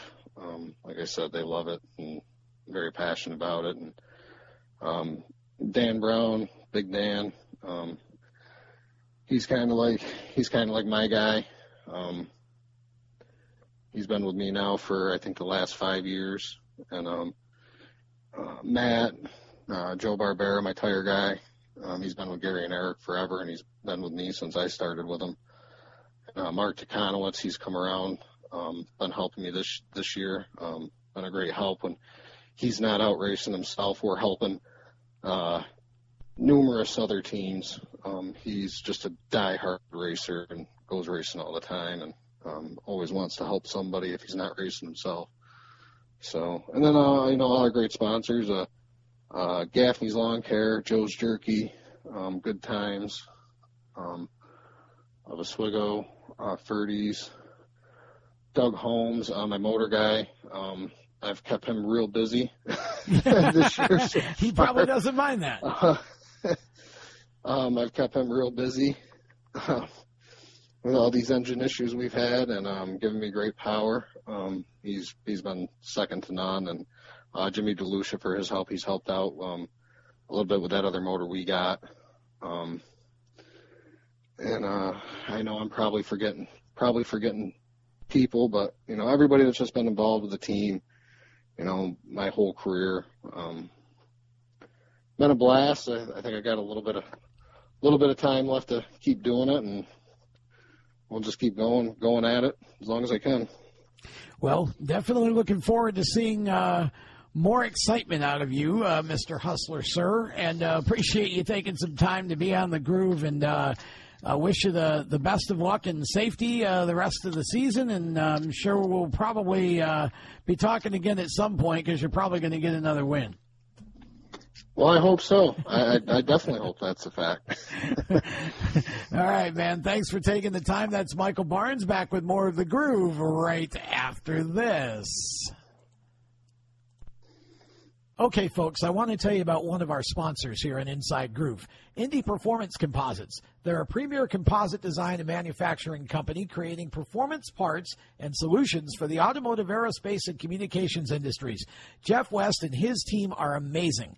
They do all kinds of work in the motorsports industry from dirt tracks to NASCAR to IndyCar, super modifieds. It doesn't matter. If you've got something that you need designed or fabricated, let them help you transform your idea, your vision, and your budget into a workable high performance solution. They have all kinds of services from 3D printing to finishing services. End to end composite solutions is what they are. Check them out, ipcindy.com or indyperformancecompositesinc.com and tell them that the folks from Inside Groove sent you. Welcome back to Inside Groove. Welcome back to Inside Groove, and uh, guess what? We have the most recent feature winner on the show with us right now from the Oswego Speedway. Mike Bruce has joined the Groove for a little bit of a conversation about, oh, that big thing he did on Saturday night, uh, winning uh, in only, I think, his fourth start as a rookie super modified driver at the Oswego Speedway. And, uh, Mikey, my friend, can you believe I just said that? yeah, uh, it's pretty pretty wild. Um, I've heard it a hundred times, but actually, when you just said it there, it's uh, pretty crazy to be able to pull off a victory with our our fourth fourth start in uh, a big block super. So, pretty stoked about it. Yeah, I imagine you are. So, um, walk us. Well, first of all, I want to go backwards for a minute. I mean, you've, gosh, you guys have had such a rough start to the 2021 season. Um, what what was it like to finally cross the finish line last night? I mean, I know that you didn't go into that race believing that you were going to win, although every race driver I think does to some degree. But goodness, um, what was the emotion like given all that had come before? Um, you know, we, we busted our tails all winter long, and in all spring and, and uh, getting all of our cars stripped down and, and prepped and prepared and, and 100% ready to, to go to the track and, and be competitive race cars. And yeah, uh, the first few weeks didn't go as planned. I mean, even even the classic, we had a pretty good run uh, going, and, and we were short on fuel. So uh, realistically, Saturday was my first feature that I've ever finished. Um, the, took the checkered flag at all um, in the big block super. So um, you know, it's it's racing. There's always the ups and the downs, and and uh, it's just the kind of the way it goes. So um, I don't I don't get too worked up about it. You know, shit happens, and uh, and you just kind of move on and, and keep pushing forward. So. Well, I mean, it, it had to be an emotional deal for you, and, and I know it had to be for uh, Rich and the team. Um, you know, to come out and win your fourth race in the super modified and to beat Mike Barnes to do it is uh, pretty crazy, honestly, for, for me anyway, to uh, to even fathom that it happened.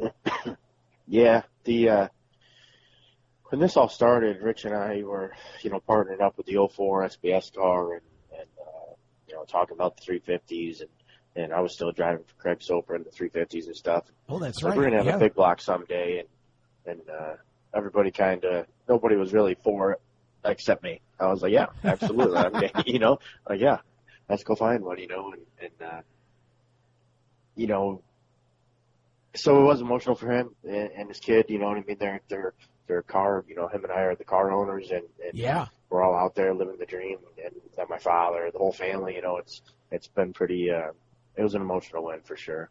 I'm sure it was. I mean, it's uh, it, it again just the way that it played out. Uh, you know, I could tell that you and and, and Michael were both struggling with the, the, race cars toward the end of the race. Um, you know, and, and, and I heard a lot of talk about uh, track conditions and modified rubber and, you know, all that kind of thing. And I mean, obviously, um, you know, those things happen when you mix divisions and different kinds kinds of rubber and all of that stuff, and especially a day race.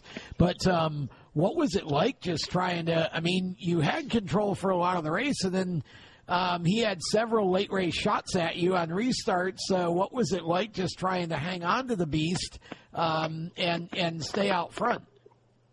Uh, it was rather easy. Um, you know, I, I don't. I've been doing this for quite a while. I, I didn't, you know, I didn't get really all that excited when I found out we were starting on the front row. I, I just, I knew, knew we had the car. I knew I could get the job done.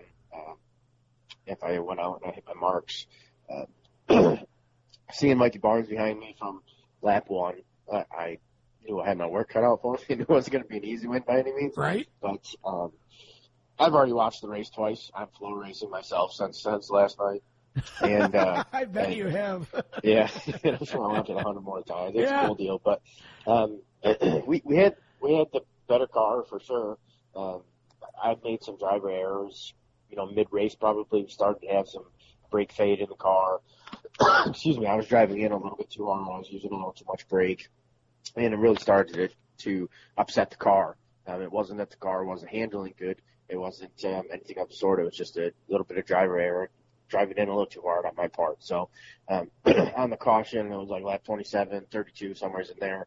Um, I knew I had to move up my line. I knew I had to change my line, let off the throttle a little bit sooner, uh, coast into to. Uh, everybody told me when Thompson was dominating the classic there that he was letting off really early and uh, kind of coasted into the corner, and, and that saved my brakes and and allowed me to run a little better line. And so I got to scratch my throat, but It's all right. it allowed me to uh, kind of move my line up and, and exit a little bit lower, and, and uh, the car came right back to me before the end of the race, and um, you know I watched all the restarts. He didn't have anything for me on the restarts, luckily, and and uh, you know we were able to to pull away from him for the the rest of the race, which is is crazy to think that, that we had a good enough car and, and were able to get the job done well enough that we were pulling away from Mikey Barnes, who's one of the best in, in super modified racing. So that's pretty sweet. Yeah, it is. I, you were running 16 sixes, uh, which are that's you know those are some stout laps, and it seemed like you were pretty much doing that right to the end of the race. Like the car, you said you had some brake fade, but the car really didn't seem to fall off at all toward toward the end. Uh, just you know maybe fighting track condition a little, or maybe a couple laps you just kind of missed the mark a bit. Yeah, I, I don't like I said I don't I don't think the car was midway through the race. I, I I was thinking that it was going away on me, but like I said, it was just complete driver error, and, Yeah, uh, and I almost gave it away. And, and um, like I said, it's it's lucky for you know I put a lot of effort into. I'm not just me as a mechanic for my my team. It's it's me as a driver, and right. and you got to pay attention and listen and know when you got to change up your line and and when you got to do different things as far as you know driving in or over driving the car and what you could do to change that and fix it.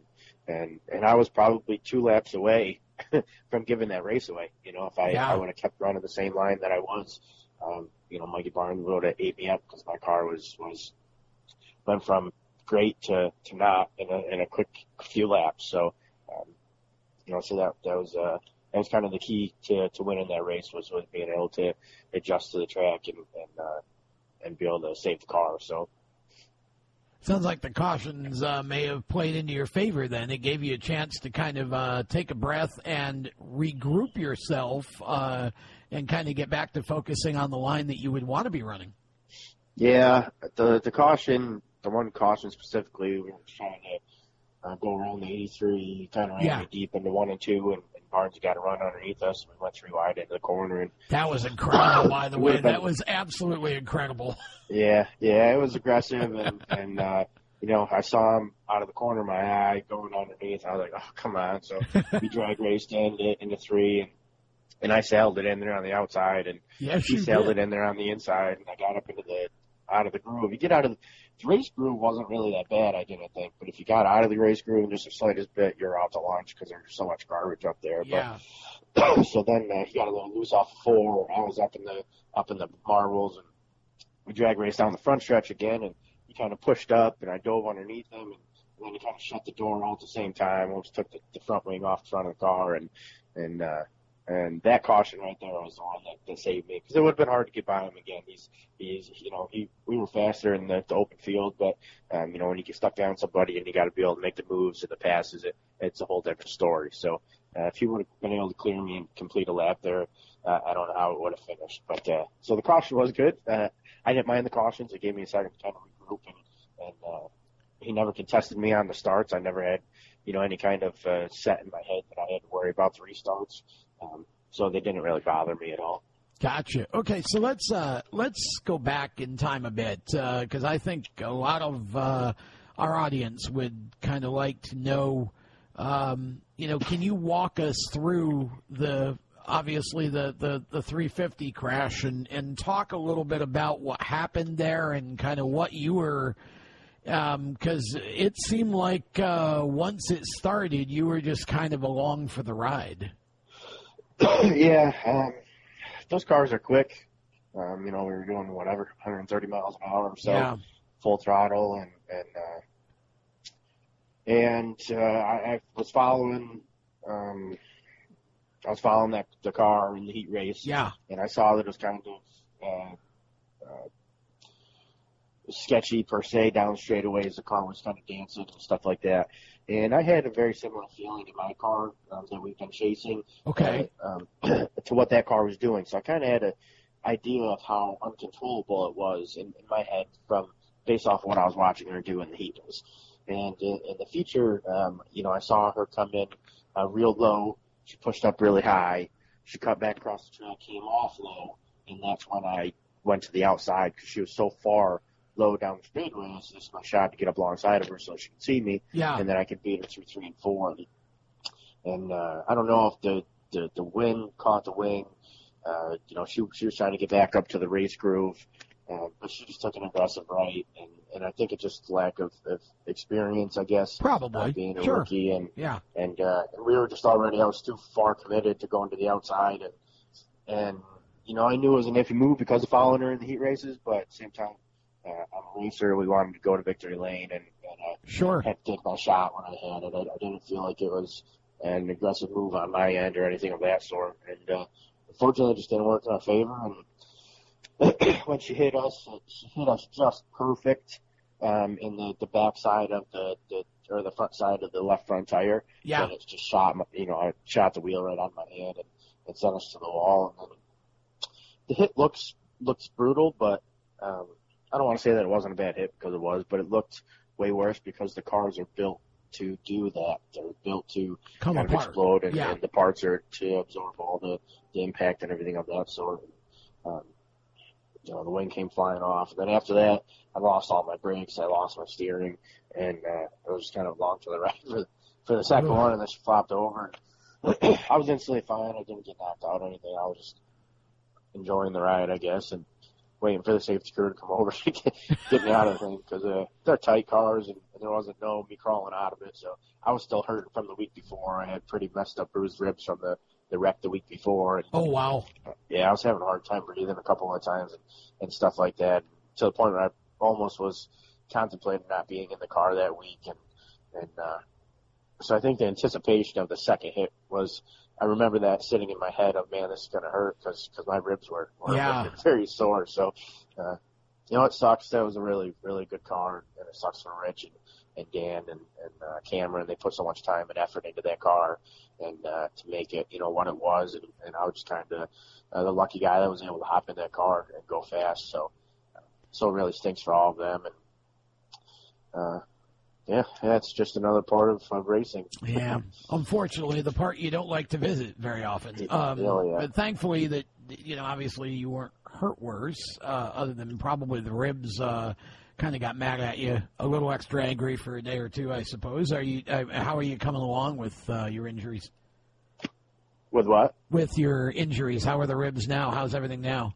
Oh yeah, I've I've rested up. Uh, that first week I was I was doing fine, and then like Wednesday or Thursday at work, um, I I don't know what I did, but I was lifting up a, a big door at work with with my partner, and uh, Yeah. and I just lifted the wrong way, and whatever I did, it, it made it worse than I think it originally was, and and as soon as I lifted, I felt something, and I said, oh man, that wasn't good, and and that's really what put the hurt to me. But uh, I'm right back into you know full form. I'm I'm fine the way I am. So. Good. Yeah. Um, and and talk about the status of the team now. I mean, you, um, you know, that car obviously it it it was it looked like that was unrepairable. Is that is that fair, or are you actually are you trying to fix it? Um, we we were. I went right back to the shop Sunday morning after that wreck, and it was seven seven thirty. and Started stripping that car. Uh, Bobby Magner and my brother, a couple people stopped out, and we got the whole car stripped down. And um, what's left of that, we were able to save the engine and the carburetor, Thank which God. was good because it was it was uh, it was my carburetor, really good carburetor. Uh, the engine's you know pretty expensive piece, so so we were able to save that. But as far as anything else for the car, it's sitting in two little uh, plastic totes in the corner of our Ugh. shop. Man. and, and everything else is junk. So Ugh. uh, chassis pretty twisted up. You know, we hate the idea of throwing away a car. I've never wrecked one that bad where we couldn't fix it. So uh, right now it's sitting out back of our shop and, and it's still kind of up in the air what we're doing with it. But um, you know, luckily Dan and, and Rich they bought the uh, 49 Bobner car. Yeah. Um, we hopped in that one.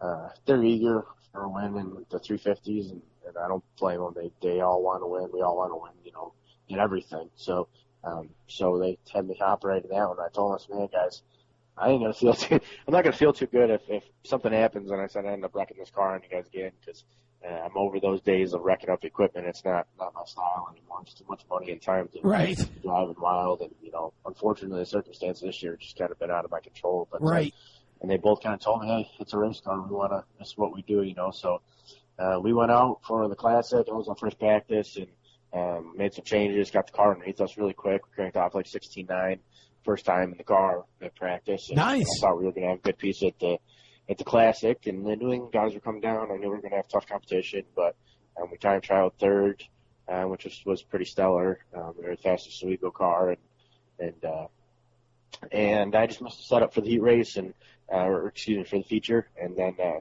our rear axle tube ended up snapping in half and it sent us around and backed it into the wall. So Oh. um, that 350 is in the shop right now. I'm up on jack stands, and uh, they sent the rear end to Pat Strong. He's rebuilding it. We should be picking that up either tonight or tomorrow morning, and and uh, get it ready for this coming weekend. So Man, okay. Well, the, I, I mean, I knew that uh, you had another car. I just wasn't sure kind of what the plan was, and I didn't. That the 350 race was the only race of uh, the classic day that I didn't get to see much of. So I wasn't aware that you had uh, had that shunt, as they call it in uh, other places besides the U.S. But um, you know, happy to again hear that it sounds like the damage was fairly minimal. So at least hopefully now you can get it back together and you've turned your luck around with a super modified win uh, where where uh, now Robbo I think uh, had uh, an issue the first week with his car too right and then he got into the 04 if if I remember this correctly yeah, um, my brother was um, he had a really good heat race, passed some cars. yeah Um, he started kind of deep in the feature, made some good passes, and he was to the outside of of another car and, and kind of got into the marbles and, and just came around, lost it. Um, ended ended up bending up the front clip and uh, having to replace the whole clip. So, um, you know, before we even, it was five minutes into it. Rich said, "Hey, you know, run the 04 if you guys want to. It's more than welcome." And um, we got a lot of time and money into that 04 car. Rich Yeah. went through, rebuilt the whole thing, and it was ready to rock. And unfortunately, we just haven't been able to practice it at all to kind of get it uh, where it needs to be to be competitive. Right. Time to do with my brother, so he hopped in it just for the uh, uh, the points of it and for uh, the commitment part of it. So sure um, we did that, but ultimately I wanted to get Roger's car back together, so we, we got the clip done on it, got it all back together for him for Classic, and and uh, he went out. We we struggled at Classic. We're we're blowing all the fittings out of the front racks for some reason. I don't know if our power steering pump's pushing out too much pressure or, or what. So we're trying to tackle that, and I'm doing everything I can to try giving him a good car. We have a good car. We got a brand new engine in it, and the car's been one of mine that I've won a lot of features in. Yeah. I know it's a good car, but uh, but we're just every time we turn the head there, we're getting kicked. So uh, we're car's back at the shop, and and uh, gonna make some more changes, and hopefully he has some better luck this coming weekend and can get him running up front and, and get him some some podiums and hopefully a chance at a, a feature win for himself. That'd be great. Yeah, uh, I wasn't sure. I was thinking he ran the 04 in the classic. I uh, it was hard. I was at Hickory uh, trying to. I was calling a race for the Carolina Pro uh, late model series and trying to watch uh, everything in between. And I finally got home in time to because we rained out early, and I finally got home in time to watch the super portion of that. But um, but uh, that's great to to see that at least he's back on the track, and hopefully he'll have you know uh, better luck here this week. Um, and uh, love to see you obviously continue the streak in the super. Now uh, let's talk about uh, Cameron a little bit, uh, and uh, and just kind of in general um, the rest of uh, the, the the team lineup and the car situation going forward. Yeah, um, Cameron's um, Cameron's kind of branched off and, and back to doing his own thing. So Oh, um, I don't want to say that he's not part of Team RBI because we're all friends and, and family, and we would all do anything for each other. But um, he he his kids are getting older, and uh, he doesn't have the time to do two cars. I mean, it's it's it's the hours that we put into our to our cars and our teams and our program is just endless. And his kids are all getting older, and um, he wanted to focus on running his SBS car. Uh, okay. he's got a really good piece with that, and, and to do his SBS in the 350 was just going to be too much. So he actually uh, stepped down from from running the 350. Gotcha. So okay. his SBS car, he owns that completely, 100% is his. So um, he's just running his SBS car. He's had some really good runs with it, and, yeah. And we're all that. pretty happy for him to to see him uh, back up front where he should be running and, and stuff like that. So For sure. So okay, so it's uh, basically it's just uh, the brothers Bruce for the moment Yeah. uh, as far as the driver lineup. That's uh, that's kind of yeah, fun. basically. Rob was driving, you know, mine and Carly's car. Uh, that's something totally different from you know my deal with the RBI stuff. So Yeah. that's you know completely our deal. And then then uh, Rich and I are pretty much Rich, I, and Dan Denny are all pretty much partnered up with with all our. Uh, actually, they own all the 350 stuff. I have my 350. It's been sitting in the garage, but the Super and I, him and I partner on, and, and we all just kind of work on all of our stuff together. It's not. Uh, it's kind of one big one big. Uh, I don't want to say mess, but one big uh, group. One big- race cars. So. One big happy family of both cars and people. That's how we'll Exactly. say it. Yeah. Um, and crazy too. You're all crazy. Um, Oh, yeah. But that's what makes you fun. Um, okay, so um, so going forward, then um, we will expect you in the former Stout car for the 350 class, right? Is that kind of where? Uh, and Yeah. How much of that are you going to run? Are you going to do that every every race, or are you just going to run a kind of a part time schedule with that car? I mean, I know the big blocks are priority for you. Uh, big block's my priority without a doubt, and we ran a 350 in a big block and SBS every week this year, except for this past weekend, and uh, it was a lot less stressed on everybody, myself, my crew, my guys. Um, you know, when we had both cars there, it's it's pretty stressful. it's a lot of work, and and uh, and everybody's kind of high strung. You Yeah. know, so um, I'd really like to to pull off a 350 win um, soon this weekend. And if that was to happen, I think we would probably take off a little bit of time and maybe focus on the big block. Gotcha. Um, we're just kind of going by as it comes. We don't really have any plan, I guess. It's, Okay. But uh, but it is taking a toll on on everybody, the whole team, uh, trying to run both cars. So um, you know we can't get burned out because we still have a long summer ahead of us. Um, and the way that the season started off and and how things are going, even with a win here, you know, it's still uh, it's still a lot of work to to do both cars. So For sure. we're gonna run the 350. Hopefully, I can pull off a victory sooner than later, and, and uh, kind of see what we want to do from there. Okay. Go from there. So we will be uh, seeing you as a double header racer, um, double duty racer, I guess is a better way to say it, until further notice. Then. Yeah, they'll have somebody in that car that's you know Rich and Dan. They want to see that car run. Um, so there's a couple people that we've they've looked at, and and uh, basically I told them you know it's their car. It's you know they Yeah. can do what they want with it, but uh, but I just don't want it to be my headache if somebody else comes in. So um, you know we're gonna run it. They have 100% uh, faith in me and and stuff like that, and they do 90% of the wrenching, um, you know maintenance and stuff like that during the week, so I can focus on the big block but uh, there's just not enough time in the day on Saturday for us to be able to bounce back and forth and put 100% effort in both cars. Right. well, that makes Yeah, sense. Unfortunately, because we love 350 racing, it's it's a great class, and, and we want to see the car counts and everything of the sort. But um, our big block is our our uh, main main. Oh, focus. sure. Well, hopefully you get uh, the right other driver, perhaps, and uh, maybe the the 350 can still be on the track with somebody else in it, and you be running the big block. And uh, so Rabo will continue to run the 32 car. Um, the 04 car is basically now just a backup. Yeah, though four we're gonna run it at uh, Evans Mills, I think, and and uh, Rich is is real um, eager to get the wrench in it. Robbie the wrench is gonna hop in, it, I guess, to do some practice up to Evans Cool. Mills. And, and uh, I don't know what his plans are for after that or whatever, but uh, wrench is is ready. He's grown up. He's matured quite a bit, gotten bigger, so he fits in the car pretty well, and and uh, and he wants to go turn some laps. So uh, we're gonna get him in some practice up to Evans Mills with it, and. uh and uh, go kind of see what see what happens. To go from there. So How how old is he now? mm, fifteen, I think. Okay, yeah. Well, that's that's reasonable.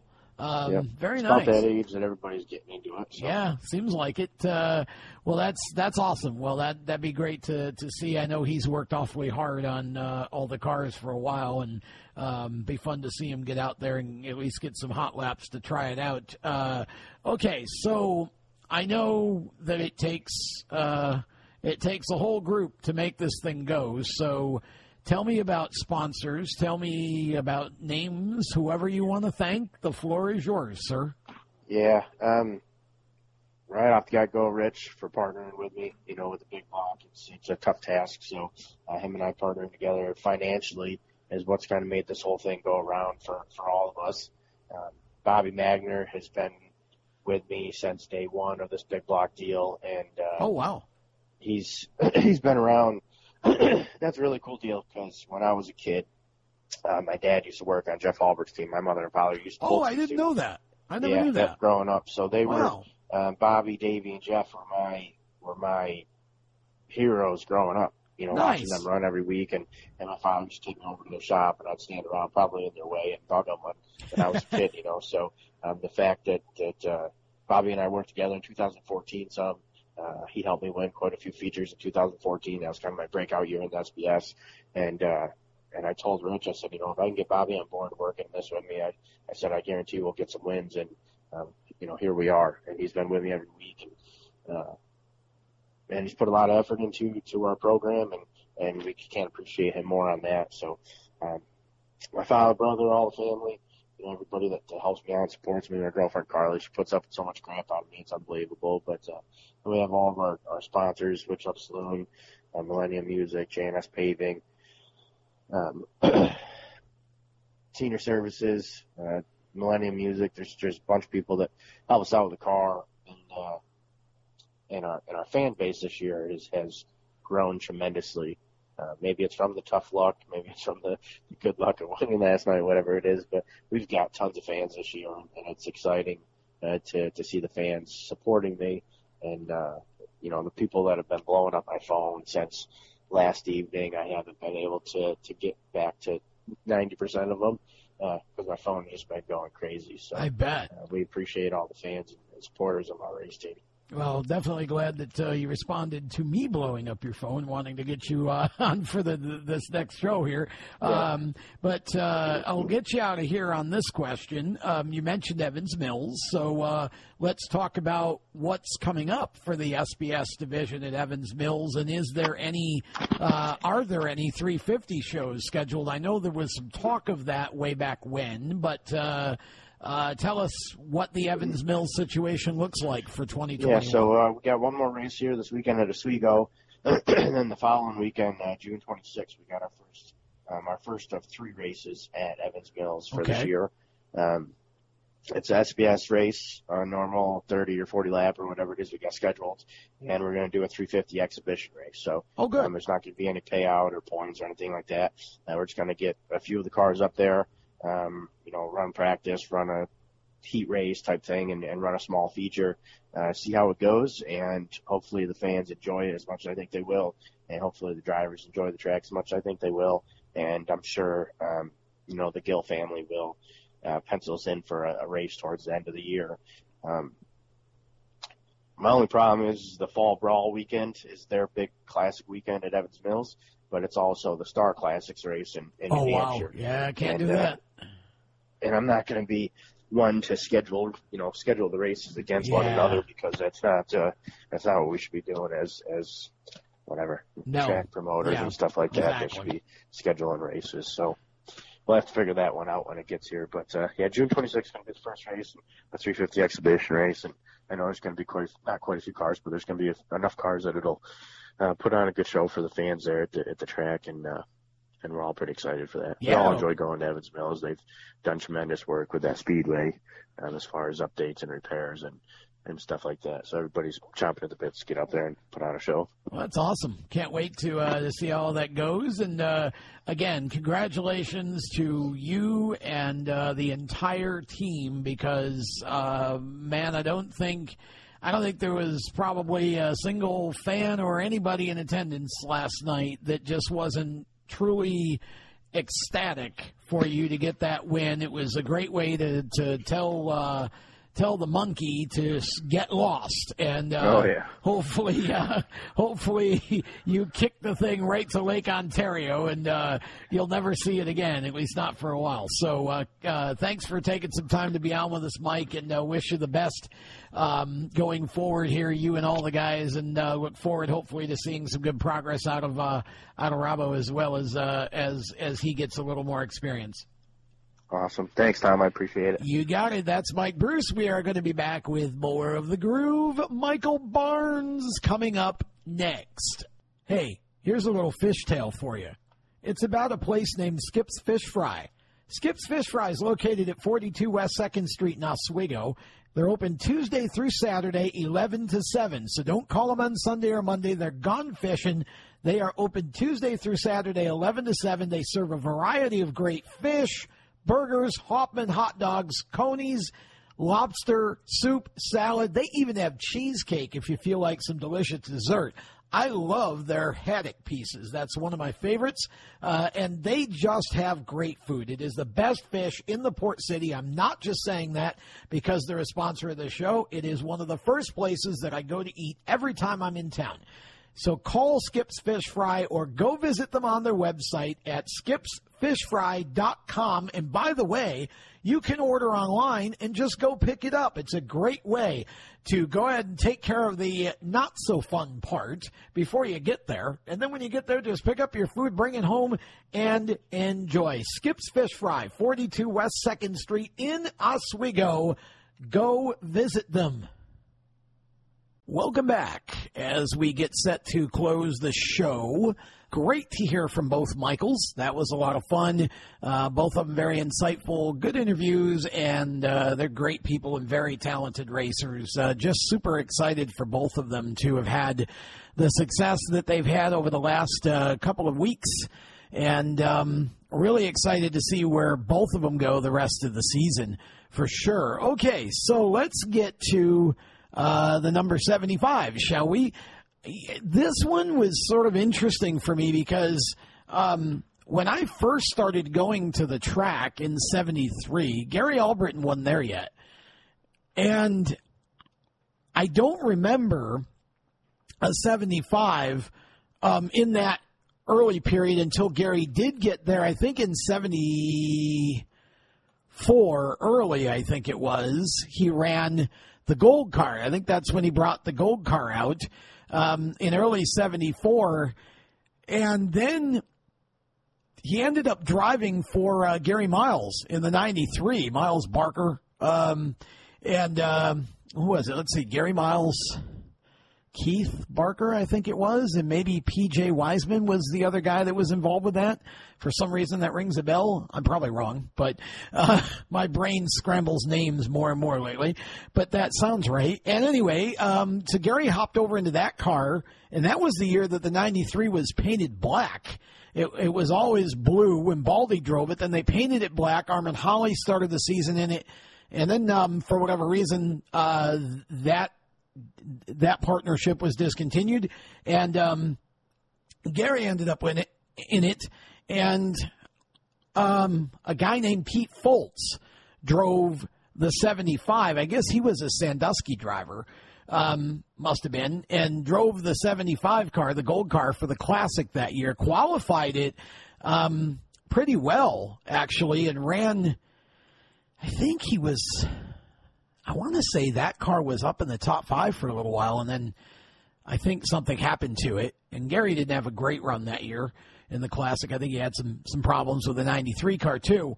But anyway, um, so Gary then had the red car in 1975, the Routh Dick Routh Routh packing car. And that's the car that really launched Gary into uh, prominence in the super modified division, at least at Oswego anyway. Um, and so he ran that for a year. And then the next driver that I think had a, uh, the 75 for a while was Ed Bell.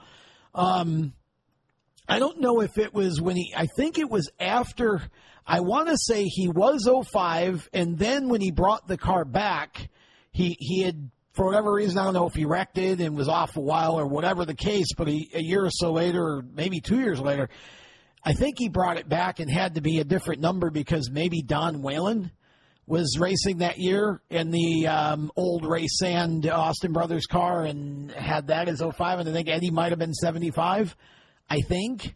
Um, again, I, I, I trust myself less and less anymore, but um, I believe that that Ed might have been 75 for a bit.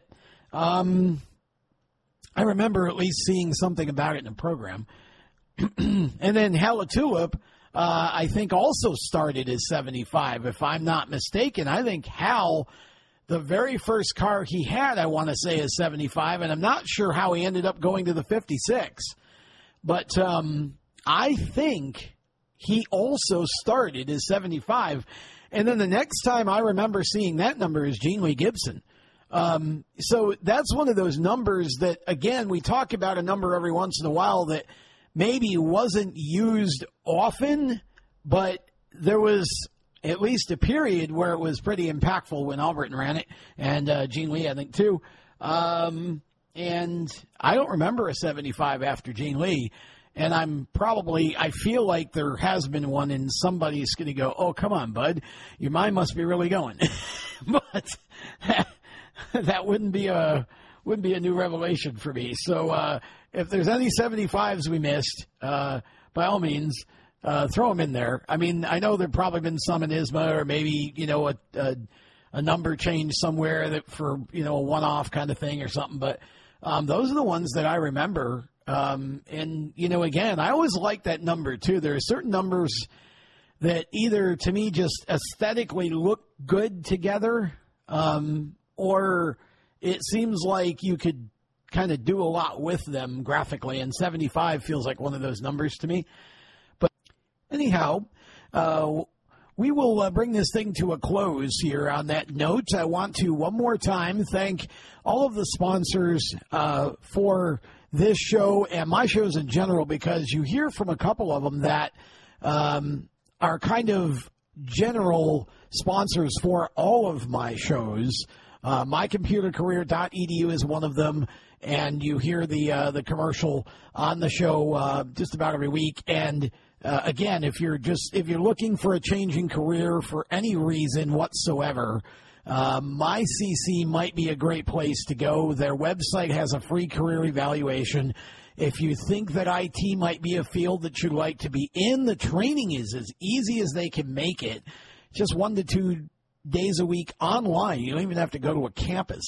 And in four to six months, you could be on your way to uh, a position in the IT field. It is a still growing field despite the challenges we've had for the last year. And uh, those folks at MyCC do so much more than just uh, provide classes. They're really mentors for you, which is why I enjoy promoting them.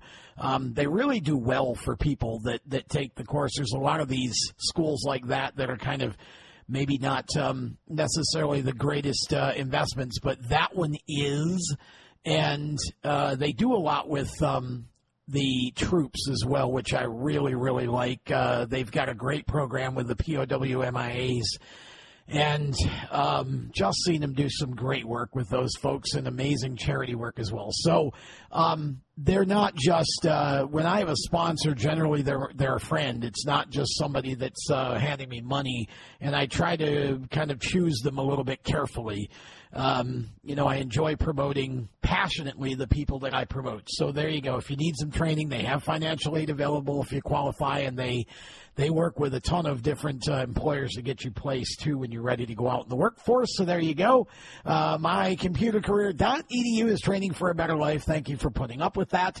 Uh, and also, I do want to tell you that Victory Custom Trailers, you hear Katie Hettinger uh, doing that ad. She did that a year ago. She was only 13 when she did it. And, um, it still holds up well today. She is a hard-working young racer. She's not just one of these "Daddy, I want to drive a race car" kind of young ladies. She really is into her racing. She does a good job in the late model she drives.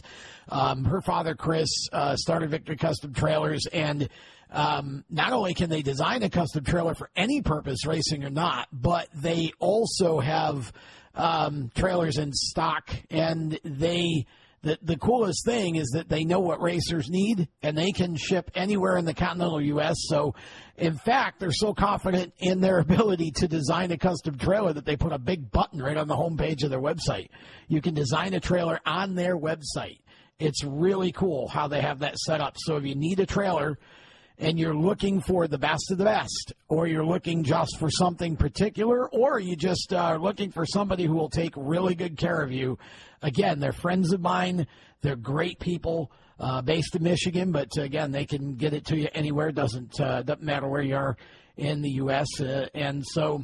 Uh, VictoryCustomTrailers.com, and then of course all the folks from JNS Paving. Rich Worth is just a great friend, and I'm so thankful for him. He um, obviously, if you need uh, if you need a paving job and you're anywhere in the greater Oswego County area, um, make sure you you reach out to him first. Support these people because they support the sport, not just because they support me or my shows, but because they support the sport that you're in. Um, and never want to forget uh, Sean Cathcart. Uh, Sean didn't uh, he didn't have enough to do, so he multiplied his restaurant ownership and went from Skip's Fish Fry to now having Skip's and LaGraff's Pubs. So please support those fine establishments as well. And um, Jeff West has been a friend of mine for a long time. In fact, uh, we were in high school together, I think, um, and uh, known Jeff a long time. He's a great guy. Um, IPC Indy is just huge and they do a lot of great work, uh, fabrication, engineering, all of that. So, um, IndyPerformanceComposites.com, or I think it's IPCIndy.com for short. Um, and so, uh, give them a call if you need anything like that. And again, please support these people and thank them for uh, supporting the sport that you are in. And thanks to all of you for listening. I said I was going to keep this close under five. Ah, well, sorry. Uh, look forward to talking to you next week. We'll uh, talk about the Twin 35s. Hopefully, Cam will be able to have some time to join us as well and um, help us to break all that down. And we wish you all the best of safe racing and a successful weekend. And until then, till episode 76, guess who we're dedicating that one to? I'm Tom Baker. Have a great weekend, everybody. So long. You've been listening to Inside Groove, powered by IPC Indy, creating performance parts and solutions for the automotive, aerospace, and communications